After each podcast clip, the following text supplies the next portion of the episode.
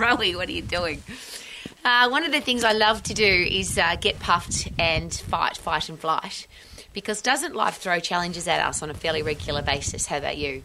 Where you feel frustrated or angry or annoyed, and uh, how do you get rid of that? How do you de stress? Now, obviously, this is our outdoor training area. We call it the Cote, Cayman's Outdoor Training Arena. And this is Basil, and uh, he's real good fun to bash the bag with because he doesn't fight back. Good for me because I'm not a fighter, I'm a lover. The reason I've come out here today, though, and there's always a reason for Romax every single day, but today it's about what's happened to the human race. Uh, why have we become so rude? Why have we become so uh, almost indifferent to other human beings? And I share that with you because I've been brought up, uh, first of all, as in a religious environment with the Ten Commandments. I can't put it any other way, which is respect, uh, don't kill, don't steal, don't lie, be a nice person. So that was my original upbringing. I then took all of that and applied it to my life and wanted to be a great person. I saw nasty people, horrible people. My mother and father went through the Second World War, and that was always really difficult for me to understand. I used to say to my mother, How did one person uh, want, how, how does one person have a headspace that wants to destroy a whole race of people? My mother was brought up in Germany during that whole process where Hitler was brainwashing the, the German race to to, hate another race of people, and he and he destroyed millions of people. I found that really difficult as a as a small child to try and comprehend that. My father was in Auschwitz concentration camp, where the, the worst of the worst of the worst ways that humans can treat other humans, he observed that with his very own eyes. And he used to share with me very passionately uh, this is what the horrible human race looks like, this is what they did. I want you to be a beautiful human being. So that's been the driving force of my life. So I find it very difficult when people are rude, when people disrespectful, when they gossip, when they criticize, when they say nasty things. So here's just a very, I find this to be a very, very sad story, and this is why I've come to punch the bag. I met two little girls, and they were dressed in pretty pink dresses, and their t shirt said Anti Bullying Day. So I was I was out walking. I was out on a hiking track in Queenstown in, in New Zealand. So they were walking home from school. I said to them, "Tell me about your beautiful dresses. Tell me about Anti-Bullying Day." And one of the little girls was uh, nine years of age, and she had uh, only half an arm, and half of at the end of the half of that arm there was a couple of little fingers. So there was some kind of she'd had some kind of disfigurement, obviously maybe from birth. I didn't ask. And her other friend, who was also nine, uh, she said to me, I get bullied because I'm short. And the reason the conversation came up, because we were talking about anti bullying day, and I told them my story of when I was a little girl and I got bullied by my whole school, but how it made me more powerful stronger and I we actually said the three words together powerful passionate positive people uh, we become that because we're put under pressure and we get stronger so it was a really kind of a cool conversation to have with two nine year olds on a walking track in Queenstown but what made me really sad is that these two girls were getting bullied one for being short and one for having a disfigurement of some kind. Obviously, her arm was not the same as everybody else's arm. Why do we, why does humans, and not you personally, but I'm sure that you deal with this too, nasty, criticising horrible people? Now, I can't stop what other people do, and I can't stop people from being bullies, but I would like to understand why somebody would do that. And I always go back to anatomy and physiology because that's that's the driving force of the human body, of course, and that's what I study every day. And the only thing that makes sense is that people who have low self esteem, who don't like themselves very much, uh, rather than becoming better people themselves, they try and pull other people down. And there's that interesting story about the guy that wants to have the tallest building in his town. And there's two ways to do that. You can build a tall building with your own own hands and, and your own accomplishment and your own sweat and tears and create this beautiful thing that you've done yourself. Or you could run around and pull everybody else's houses down, and your little house would be the tallest in the town because you pulled everybody else down. Uh, that interesting fairy story perhaps, but it really makes a lot of sense, doesn't it? There's a lot of people in the world who seem to, I don't like me very much, so I'm going to pull every, pull everybody else down so that I feel better about myself. But my question is always do you feel better about yourself when you pull other people down? When you get to the end of your day and you go to bed and you've been nasty or criticised or gossiped or done something horrible to somebody, how can you sleep well? Now, not you personally, I just asked that question. And I feel a bit sad for the people that live like that. The girls, the two girls at my school that bullied me, and they, if you haven't heard the story, I share it quite regularly two girls went around my school, asked everybody, Do you like Rowie? Tick yes or no.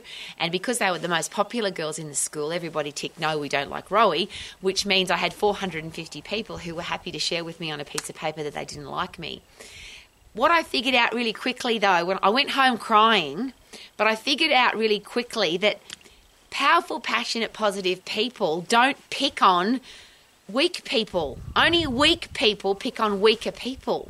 So, what it made me realise is that those two girls obviously must have had some real challenges in their life because I was overweight, I had pimples on my face, I had buck teeth, I wasn't good at sport, and yet they were picking on me. So, I figured that they must have some real challenges for them to pick on a weak person. My father put that into beautiful perspective for me. He said, When you do great things, people will always pick on you. The higher you climb, the more people will pull you down. But my father put a beautiful spin on that, which was if you have nobody pulling you down, you're not climbing high enough. So perhaps there's two kinds of people in the world there's bullies and bullies, I don't know.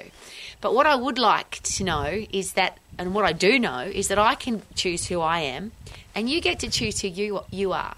I can choose not to be nasty. I can choose not to criticise. I can choose not to be judgmental. I can choose to live my life aiming to add value to the world, not detract value from the world. So, what are the things that we're doing every day to make sure? And you might it might not be important to you, but to me, little things that make people feel special, or little things that make people realise that they are important, uh, they add value to my life too. So here's an interesting one. We live in a world now where everybody walks around with their phone. I don't. When I'm in the garden or when I'm talking to somebody else or with, when I'm with somebody face to face, I definitely don't have my phone on or my phone with me because I just think it's bringing somebody into a conversation that was never invited. But it seems that most people now, wherever you go, at every table, at every conversation, everywhere, everyone's got this computer in their in their hand.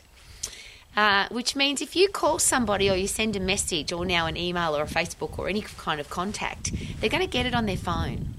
So if somebody doesn't get back to you, doesn't respond to you, that in itself is a response, isn't it? Because they've looked at the phone, they've said, oh, Rowie's called, I don't want to talk to Rowie, so I'm not going to respond.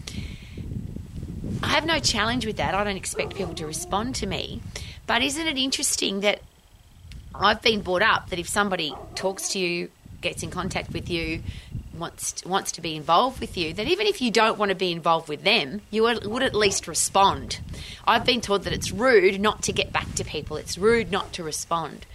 I now live in a world where, I mean, I've just built a new home and I've had builders and carpenters and electricians and landscape gardeners and all sorts of people not get back to me. I call them, leave a message, send a text message, send a message to their to their website, and they just don't get back to me. I'd love somebody to get back to me and say, "Go away, Rowie, we're too busy." But at least I know, rather than a non-response. Uh, I often call people and they answer the phone with "hello," real grumpy, or even call a business, and you know that whatever's going on at that business today isn't happy and positive.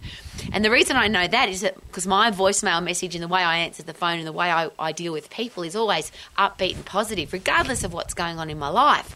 And people often say, "Oh, how can you be happy all the time?" or "You are un- unrealistically happy," or "You're ridiculously happy," or "Wow, you answer the phone in a happy way. That's really unusual." Why is that unusual? Why don't we just be happy, positive people because we get the choice to do that? The answer to that, of course, is my life's terrible. I've got challenges with my mortgage. The inflation rates are high. The government's doing stupid stuff. I feel sick. I feel tired. But this is always my question Isn't our true character revealed by who we are when we're under pressure? Not when things are happy, not when it's a sunny day, but when it's co- and it's freezing cold out here today. It's cloudy. I call it a platinum day, silver, platinum, white, gold day. Other people call it a r- rainy, cloudy, grey day. Uh, I get to choose how I respond to the weather, don't you? We don't have to be grumpy. We don't have to be angry. We get to choose that we can let life control us and turn us into horrible people because the government's doing stupid stuff or the inflation rates are high or the interest rates are high or it costs a lot to buy groceries. We can get grumpy about that or we can do something about it and still be a really positive person. Because that's my question. Isn't our true character revealed when we're under pressure? When it's raining, when it's cold, when we're hungry, when we're tired, when we're stressed, when our clothes don't fit, all the things that make people angry and miserable and grumpy and react. Isn't that when a true character is revealed? And that's when I love seeing people who, even under pressure, when things are going really badly, when they're freezing cold, when they haven't eaten for a long time, when they've got terrible things going on in their life, they're still really nice people because life is not controlling who they are. They are a beautiful person regardless of what's going on in their life. Would that be a nice way to live? So, bullying, gossiping, criticising, nastiness, the stuff that seems to go on daily on social media now I don't I don't want to be involved with it. I don't like it. I just met two little beautiful girls who were being bullied for what? One was short. She's got no control over that. The other one had a some kind of birth defect which she has absolutely no control over. And they were being bullied for that. As I shared with them as I walked away, Diamonds are produced under pressure. And how do we get stronger and tougher and wiser and better if we had no pressure? So when somebody's nasty to you and somebody criticizes you because you've got no control over that, if somebody bullies you, you might not have any control over that. Just thank them and say, Thank you so much. Because of you, I'm going to get tougher and stronger. And that's exactly what I did to the two girls at my school. I walked up to them the next day, I looked them in the eye, both of them, and I said, Thank you so much. Because of you, I am now going to be a powerful, passionate, positive person every single day for the rest of my life. So that I can sing every day like I do. Super duper doo, how are you? I am very amazing and love my life because it's awesome. How about you? Woohoo!